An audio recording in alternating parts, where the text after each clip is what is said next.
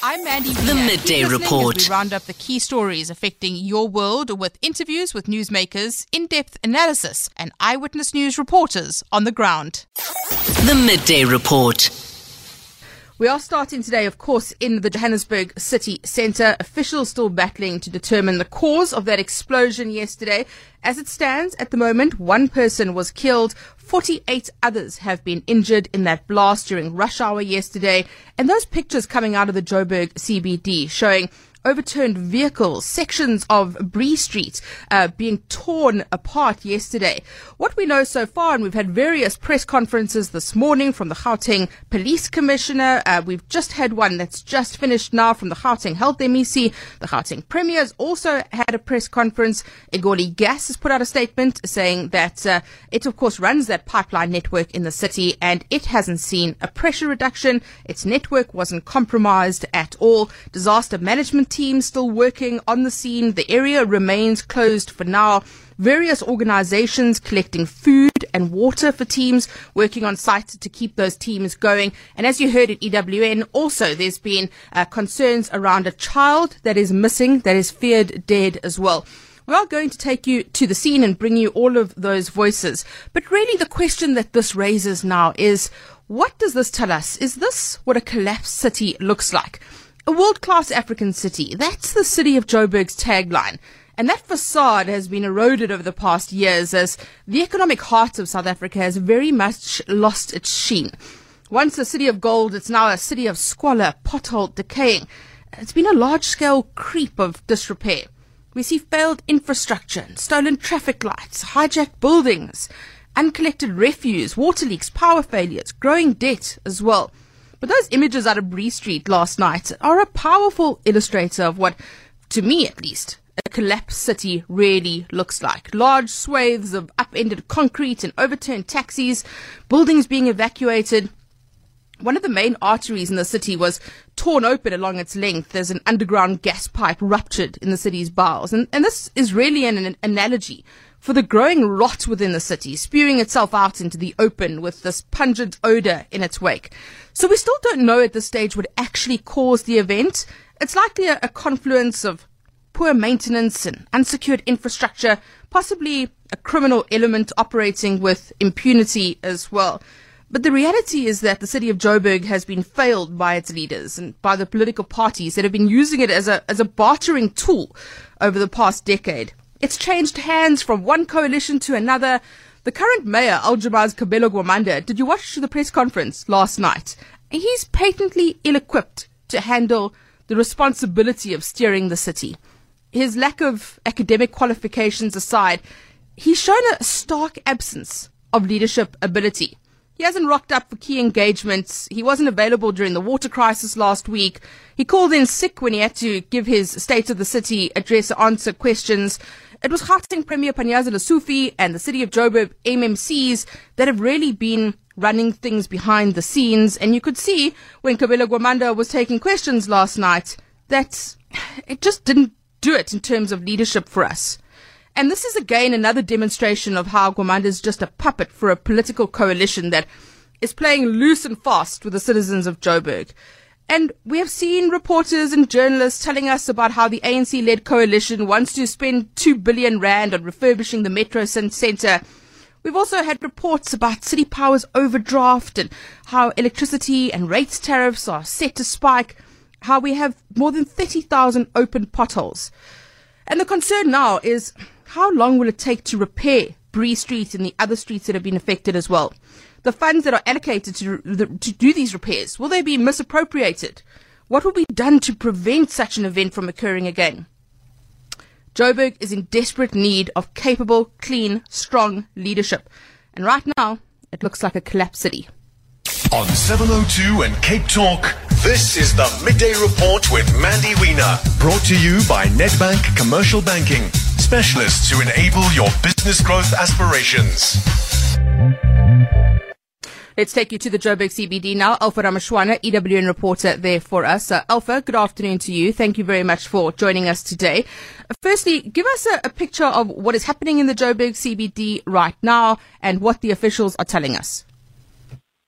Good afternoon, Mandy. Well, most roads close to the scene of the explosion have been closed off by the emergency services and the police. However, this is not stopping the residents who are commuting or going to work in the CBD uh, from continuing with their daily lives. And in fact, I can tell you, just in front of me, I can see a shop that is uh, open and operating uh, as normal, and it is directly uh, uh, facing the place or, or, the road which has been uh, destroyed by the blast uh, here in the Johannesburg CBD. And it seems like uh, uh, uh, uh taxis also uh, that had been operating on that street have been moved to a separate street where they can just uh formulate a, a, a, sort of a temporary taxi rank there while they'll be operating up until uh the mess here or, or, or the, the rubble here is fixed. You have also spoken uh, with the mayor, Kabelo Gwamanda, and other various officials who've been having briefings today. What have they said to you? At this moment, at this moment, uh, we do know that there's only one fatality and about over 40 injuries uh, from that incident. Uh, the city of Johannesburg is also telling us uh, that they've had information that there's a child who is missing and who has not been uh, found, but there is no case that has been opened with the police. So what the police are doing at the moment, uh, they've deployed their dogs uh, and their personnel to ensure or to check the area and the space to sh- check if the child could be engulfed or trapped uh, under the rubble uh, that was caused by this explosion here. Uh, the Joburg mayor saying uh, the city is very concerned about the quality of air here. Mandy, I can tell you, in about an hour after we were here, we decided to go buy masks because the smell of gas is just a little bit too strong. so the, you can imagine the people who are living here what they have to contend with.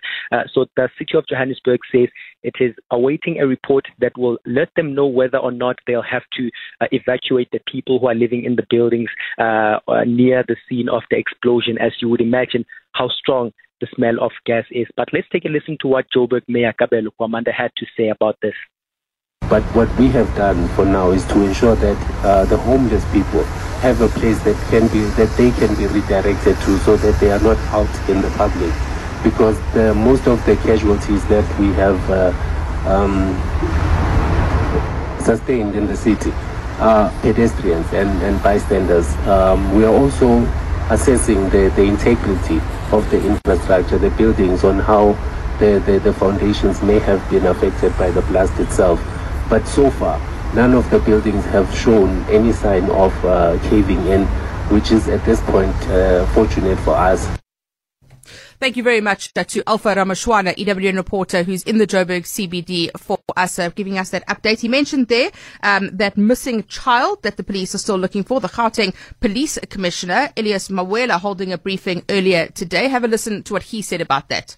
It is this allegation that there is a child who's missing and some other people, they were saying that no, that child may be deceased, may be underground, things like that. So starting with this one of the child who's missing, we have de- deployed our, our dogs, which are trained to do search and rescue, to search for us in all those areas. But we could not detect any anybody or human body in that particular space. So for now, we call upon those who claim that their loved one is missing. Let them go to the nearest police station. They can come here at Johannesburg, uh, Johannesburg Central.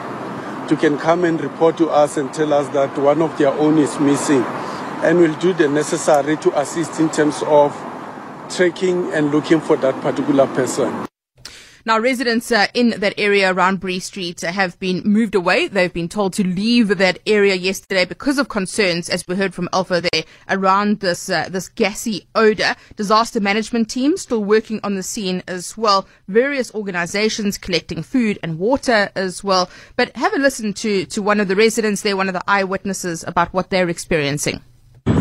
Seeing that this is so close to where you stay, how do you feel? I'm feeling scared, my friend. I'm feeling very, very scared. Who do you stay with? Sorry? Who do you stay with? Yeah, I'm staying with my family. Yeah, you see the situation. The situation. You never know what is going to happen next. I can, I can say my building is safe. I, I don't know actually what, what can, what is the after effects of this. What will be the after effects? So, what do we know about what actually caused this? Was it a gas leak? Was it an explosion? Egoli Gas tweeting that it's unlikely that the explosion was caused by a gas pipeline or a leak. Uh, the network has experienced no pressure lost. So, what exactly caused this? Could it have been illegal mining? Uh, could it have been a criminal element? David van Wyk is the lead researcher at Benchmarks Foundation, joining us now to speak about this. David, good afternoon to you. Thank you for your time. In April this year, in the Financial Times, Joseph Cotterill wrote an article about how Joburg has descended into lawlessness and infrastructure collapse, and he described how Zamazamas are running rampant in Riverlea. And there was a quote in which uh, a resident said, the city is about to explode because of illegal gold miners who scare away the police, strip power cables, and divert water supplies. But he also said that the city is on the verge of exploding. What do you think could have caused this? Well, I think in the Riverlea context, it is understandable because there is a gas pipeline that runs right through the middle of the township, the Sasol gas pipeline that passes Nasrec and passes uh, Soccer City and so on. Um, and so, in that particular instance, any disturbance of that particular pipeline can cause an explosion that would be really, really disastrous for Riverlea. Um, you know, and the the fact of the matter is that if we look at the city centre, if you drive around Johannesburg, you are having the railings of the highways being stripped. You are having uh, substations, electricity substations being stripped. You are having uh, water supply systems being stripped, infrastructure is being stripped left, right, and center and sold to scrap metal dealers. Now, the reason for that is quite simple. People are poor and they are just taking off anything that they can find to sell in order to to survive. You know, we are in an economic decline situation in Johannesburg. The big mining companies have moved away. Most of the mines have been abandoned, and as a consequence, uh, we are having a really bad problem with, uh, on the one hand, unemployment, and on the other hand, payment for services because people who are unemployed can't afford to pay for services and so on. You know, so that that is like a very bad situation to be in. We never planned for a post-mining economy in the context of Johannesburg or any of our other mining towns for that matter. And the, the, the chickens are coming home to roost now. We should have planned 20, 25 years, 30 years, 35 years ago. We should have started planning what are we going to do in large mining towns and so on when the mining companies move away? What is the economy going to be like? Because until that time, all the economy was in support of, of the mining industry. However, the the the the explosion yesterday had nothing to do with Zamazamas because that area there was not a mining area. Most of the mining areas in Johannesburg occur south of Main Reef Road, south of the east-west M2 highway, um, and not to the north of it. You know, so right. um, that is a granitic dome. So that is completely unrelated. That has to do with uh, infrastructure that has not been maintained or in- infrastructure that is being plundered. So, so David, I suppose this brings me back to, to my original question now. And as um, they're trying to establish the cause of this, what, what exactly do, do you think they need to be looking at in terms of, of the cause, and, and, and how do we hold people responsible here?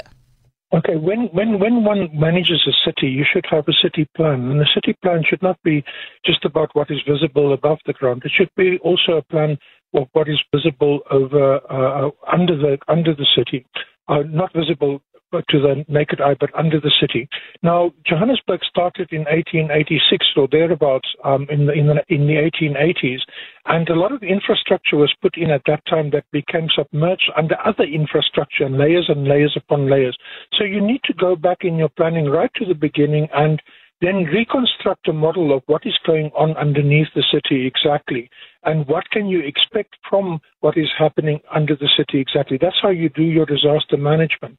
But each city in South Africa, according to the Disaster Management Act, should have a disaster management plan that is available to all residents in that city. And I can tell you now, you can go and Google for Johannesburg's disaster management plan, you won't find it. Um, you know, and a, a disaster management plan is based both on the historical layers of that city as well as what you are doing currently and what you want to do in the future. We are mm. going to transition away from coal at the moment to alternative energy. What are the implications of that? We transitioned from gas to electricity at some point. What was the implications of that? Mm. We are feeling some of those implications still.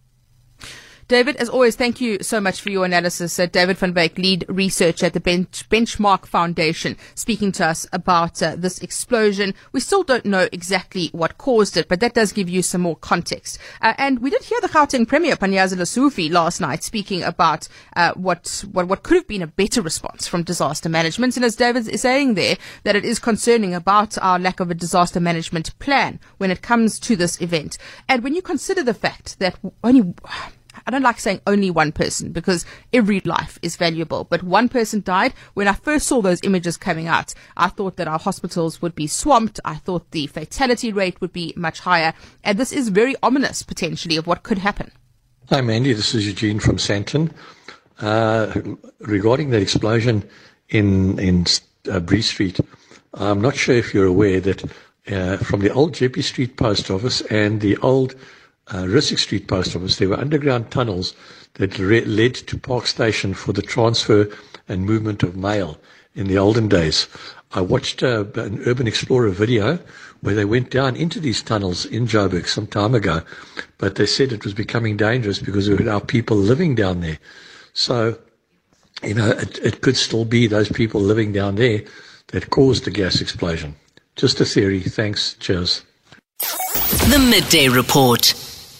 Good day, uh, Mandy Norman and Pretoria. I think uh, what uh, the pictures depicted yesterday at the Joburg CBD uh, links uh, properly with what uh, what I would call a, a really properly illustrated and explained picture by the climate change and environmental impact, which normally our political leaders normally undermine. I listened to Bongani Bingwa yesterday talking to Mark Heywood. You know, if you listen to what you were saying and linking it to what happened yesterday, it's quite clear that the environmental uh, impact and climate change is having a great effect, and our political leaders must take that matter very seriously.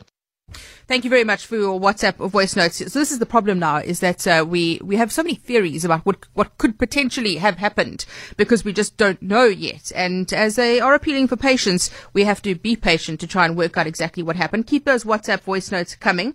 Uh, let's quickly change tack and have a look at what's happening in court with the Senzo Meyiwa trial. Zandile Khumalo back on the stand today under cross-examination, facing some tough questioning uh, today. Nokukhanya Mntambo, EWN reporter there for us. Nokukhanya, good afternoon afternoon to you.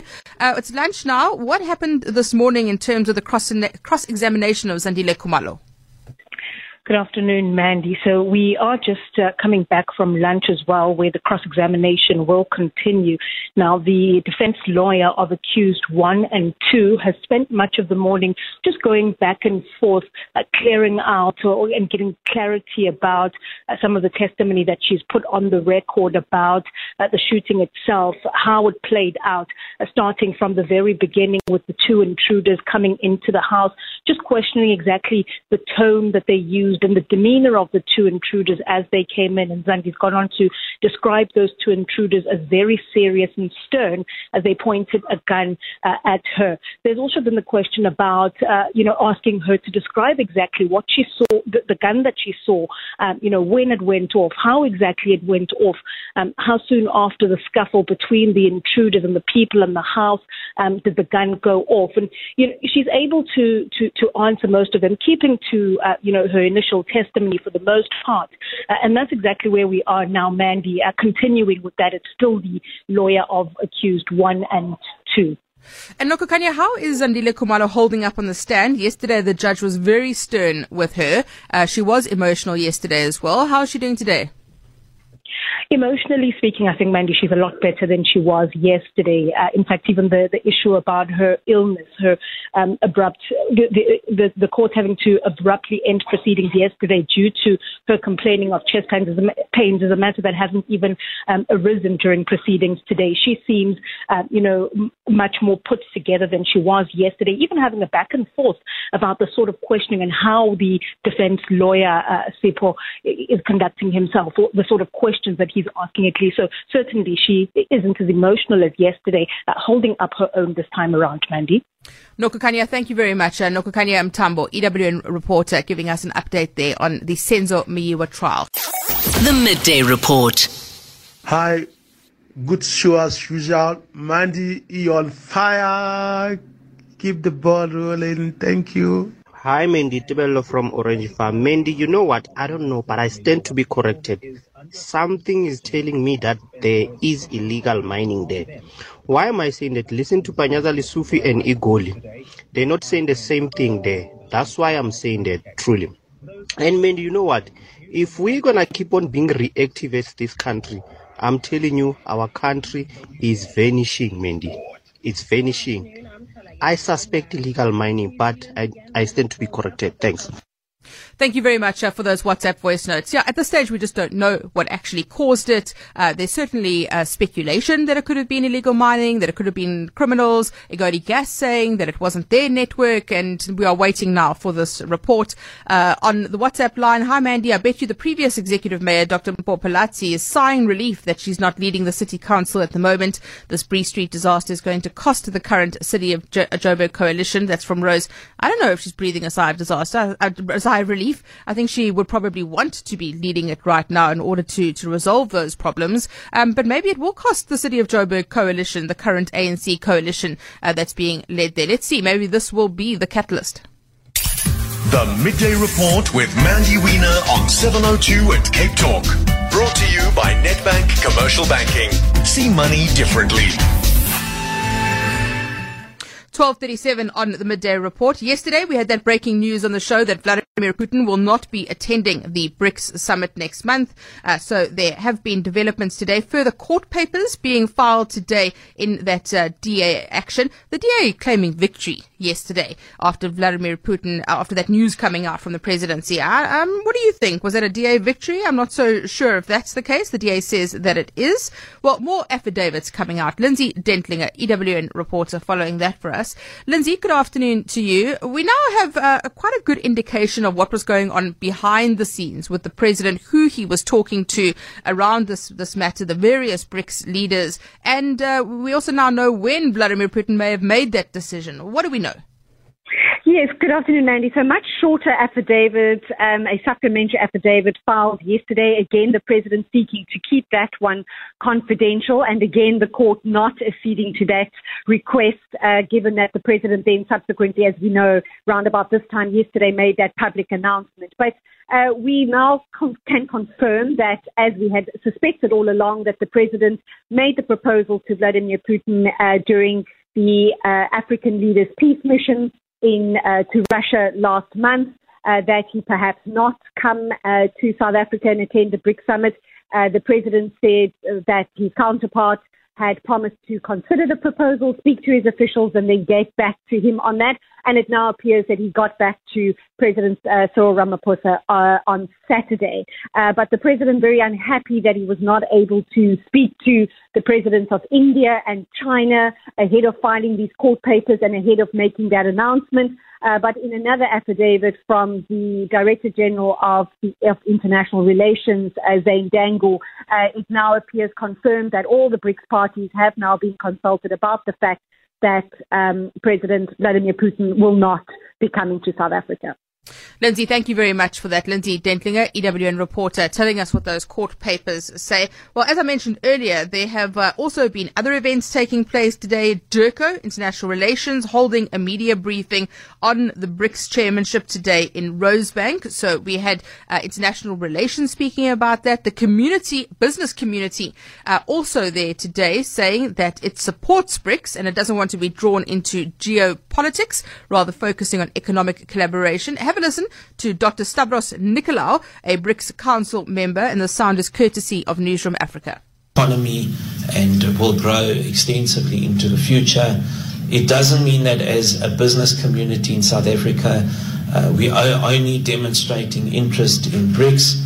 Of course, we look at it as uh, an opportunity wherever there is economic growth potential and wherever our interests reside as a country, the business community, that is where we tend to place focus, emphasis, and, and resource as well. So, talking about resource, uh, the business community is backing uh, the BRICS Summit. We are backing, um, of course, the opportunities that reside. We are not drawn into any of the geopolitics or any of the political discussions. Our focus and our mandate, as provided by the government, is very much to uh, focus on economic collaboration. And lastly, where are we as a council placing uh, our focus uh, now that we have the chairpersonship? It's in three areas, and I think this is a very important comment coming up. The first area is uh, we, we've seen a 44% growth from 2017 to 2021 in, in BRICS trade. Uh, we are, however, a little concerned as South Africa on some of the uneven trade uh, trade statistics. So we we do run trade imbalances in certain areas, and part of what we are going to try and engage on and have started engaging on already and expect it to be an area of focus is evening out some of these trade imbalances so that our people here in South Africa, small, medium, and large business, are able to be beneficiaries. Dr. Stavros Nicolaou, a BRICS Council member there, speaking on behalf of business and the business community about uh, its expectations and its support for that BRICS summit. And now that Vladimir Putin is not coming, we can stop talking about Vladimir Putin and focus on the actual content of the BRICS meeting.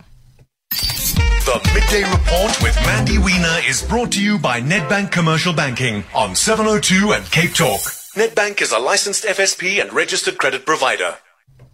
Over 200 South African firefighters left for Canada on Tuesday this week. They're assisting with uh, stopping very, very scary wildfires in Canada. This is the third batch to fly out uh, to that country. Uh, over 17,000 square miles of forest have been burning since the beginning of the year, and the firefighters are from Working on Fire, that organization funded by the Environmental Affairs Ministry. So let's speak now to Trevor Abrams, who's the managing director for Working on Fire. Trevor, good afternoon afternoon to you. Thank you for joining us today. Tell us about this team that's gone over to Canada. Good afternoon. So, yes, this is our third Zanzi 3 watch shot team of 200 firefighters, 15 managers, and they are taken from our firefighters from across the country. Of course, there were certain criteria there to have at least three seasons of experience. Um, uh, fitness had to be of a certain level, but uh, these our firefighters applied to go be deployed, and they've been selected in a process that basically screens our applicants, um, you know, in terms of who's eligible to go and who's fit to go. So they are very excited. The majority of this team, in fact, have not gone before. There's about 24% uh, of the team at the moment who's gone deployed before, and 43% women.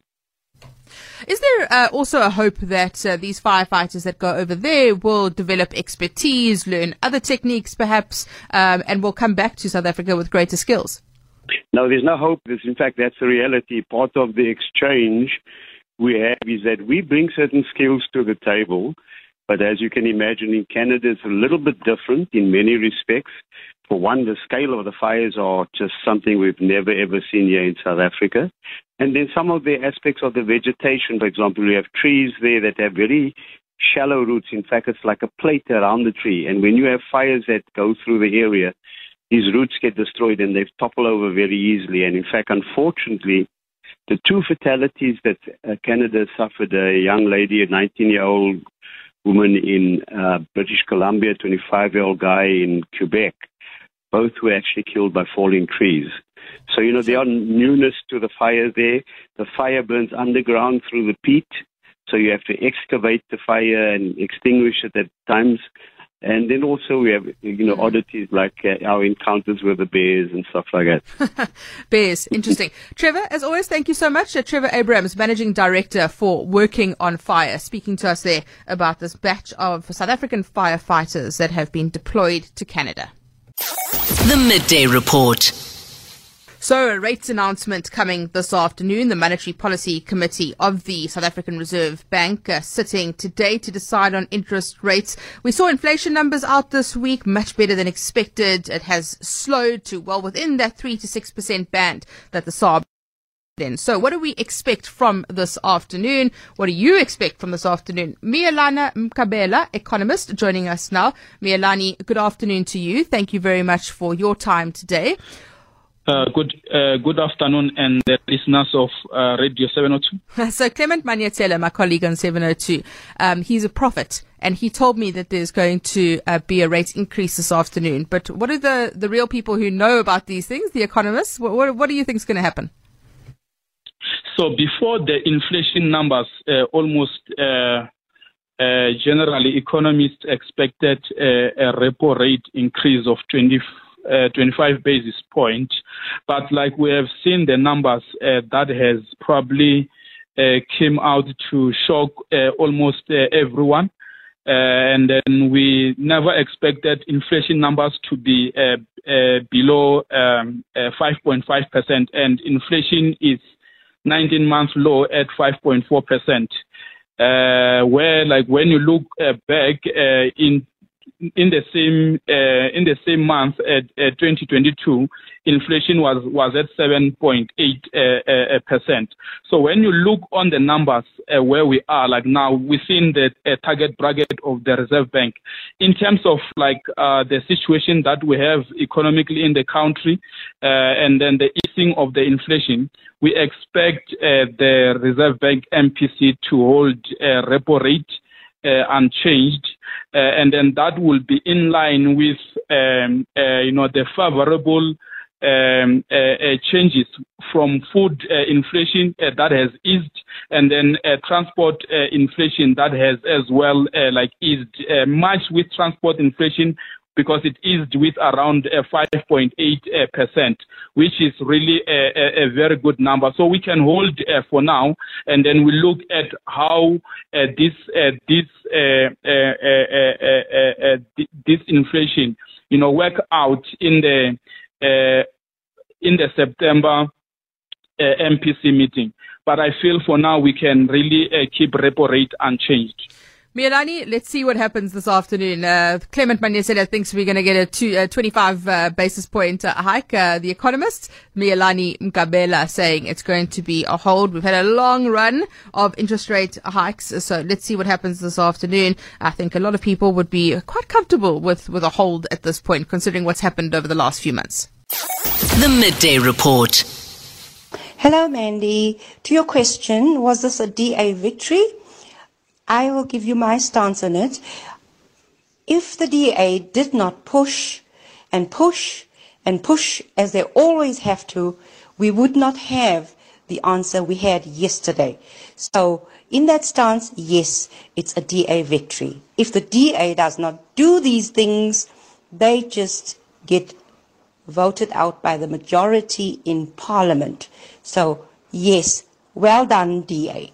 Good afternoon. Uh, I think, yeah, the DA um, should be given credit uh, in its effort in challenging this Putini issue coming to South Africa.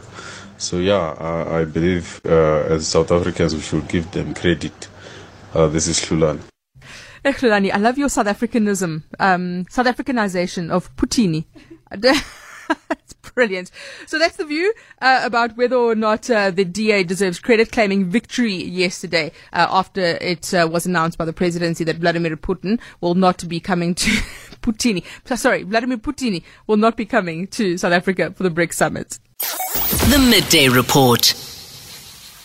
That's a wrap of the day's news. Don't forget you can catch the full midday report live on 702 and Cape Talk via our streams on YouTube and our website 702.co.za and capetalk.co.za. Keep checking in for updates from my colleagues at Eyewitness News. Till the next time, I'm Mandy Wiener. The midday report.